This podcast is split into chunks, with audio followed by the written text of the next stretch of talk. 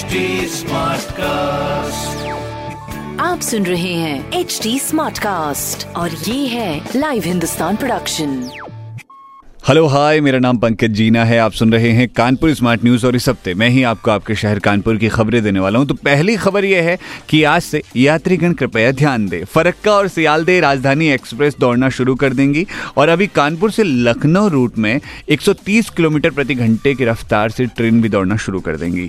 दूसरी खबर यह है कि गौतम बुद्ध पार्क का चौरासी लाख रुपये से रिनोवेशन होने वाला है। तो पंद्रह नवंबर से यहाँ काम शुरू हो जाएगा। एंटरटेनमेंट की भी व्यवस्था होगी, लेकिन हाँ जब तक काम चल रहा है, तब तक ये पार्क बंद रहेगा। तीसरी खबर यह है कि कोरोना के काल में अभी कल पहली बार ऐसा हुआ कि सबसे कम केस कानपुर में मिले तो हम कोशिश और दुआएँ यही करेंगे कि जल्द से जल्द ये नो केस पर तब्दील हो जाए और सर्दी बढ़ने के साथ केस बढ़ने की संभावना ज़्यादा है। तो अभी तैयारियाँ भी ज़्यादा की जा रही हैं, आपको भी ख्याल रखने की ज़रूरत है।